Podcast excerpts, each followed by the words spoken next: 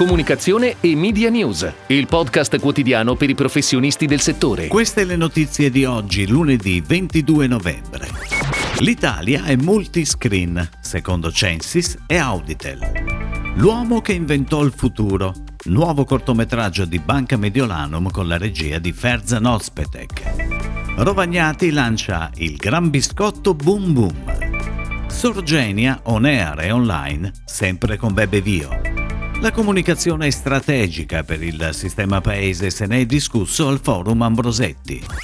È stato presentato il quarto rapporto Auditel Censis intitolato L'Italia Multiscreen, dalla smart TV allo schermo in tasca, così il paese corre verso il digitale. Secondo il rapporto sono 120 milioni gli schermi posseduti dagli italiani, una media di 5 per famiglia, tra televisori, smartphone, tablet e personal computer. Il tutto per vedere contenuti TV con modalità di fruizione anche del tutto nuove. Aumenta infatti il numero di coloro che si connettono ad internet per guardare i programmi trasmessi in contemporanea sul tradizionale televisore, con un incremento del 24,6%. Aumenta inoltre la domanda di film scaricabili gratuitamente da internet e cresce infine tutto il segmento dei contenuti televisivi in streaming free a pagamento che si possono vedere da smart TV o da altri schermi connessi.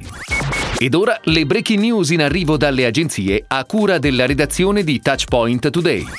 Nel futuro evolviamo ed evolvono le nostre esigenze. I nostri progetti, i nostri piani possono diventare realtà solamente nel momento in cui iniziamo a inventarlo. È questo il filo conduttore del nuovo cortometraggio L'uomo che inventò il futuro, prodotto da Banca Mediolanum con la regia di Ferzan Ozpetek, con protagonista Filippo Nigro. Il film si basa su un'idea originale dell'agenzia Armando Testa e oltre al cortometraggio visibile su mediolanumplay.it prevede anche un flight televisivo dal 21 novembre all'8 dicembre nei formati da 30 e 15 secondi sulle principali emittenti televisive. La pianificazione prevede anche radio, stampa quotidiana e periodica, autovom nelle città di Milano e Roma, web e social. Rovagnati ha collaborato con lo youtuber Tony Tubo per promuovere il suo nuovo snack Gran Biscotto Boom Boom nell'ambito della Milano Games Week. La decisione di Rovagnati di scommettere sull'universo e-sport è legata alla forza mediatica e comunicativa del gaming competitivo e dei videogiochi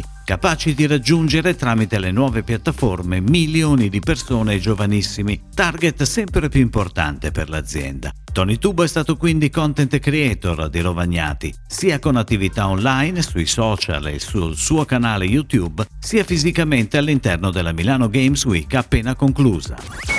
Un nuovo film con Bebe Vio per Sorgenia è on air dal 21 novembre per tre settimane. Ritroviamo la campionessa sui tetti di case e palazzi in piccoli centri e grandi città. Questa volta Bebe non è sola, altre persone hanno deciso di rendere concreto il suo messaggio con scelte pratiche e consapevoli. Sorgenia racconta così il suo nuovo posizionamento. Diventa oggi Green Tech Energy Company. Dopo il film TV saranno realizzati brevi video sulle singole offerte da veicolare in modo targetizzato sul web. L'agenzia creativa è Red Robiglio e De Matteis, la pianificazione è a cura di Tailor Made Media. Si è svolto venerdì scorso il decimo forum WPMP The European House Ambrosetti, l'evento punto di riferimento per imprese, istituzioni e operatori dei servizi di marketing e di comunicazione. Dall'edizione 2020 che si era focalizzata sulle strategie per rilanciare l'immagine dell'Italia dopo la pandemia, l'incontro 2021 è stato dedicato al tema della responsabilità sociale della comunicazione per il rilancio del paese. Al centro la comunicazione come asset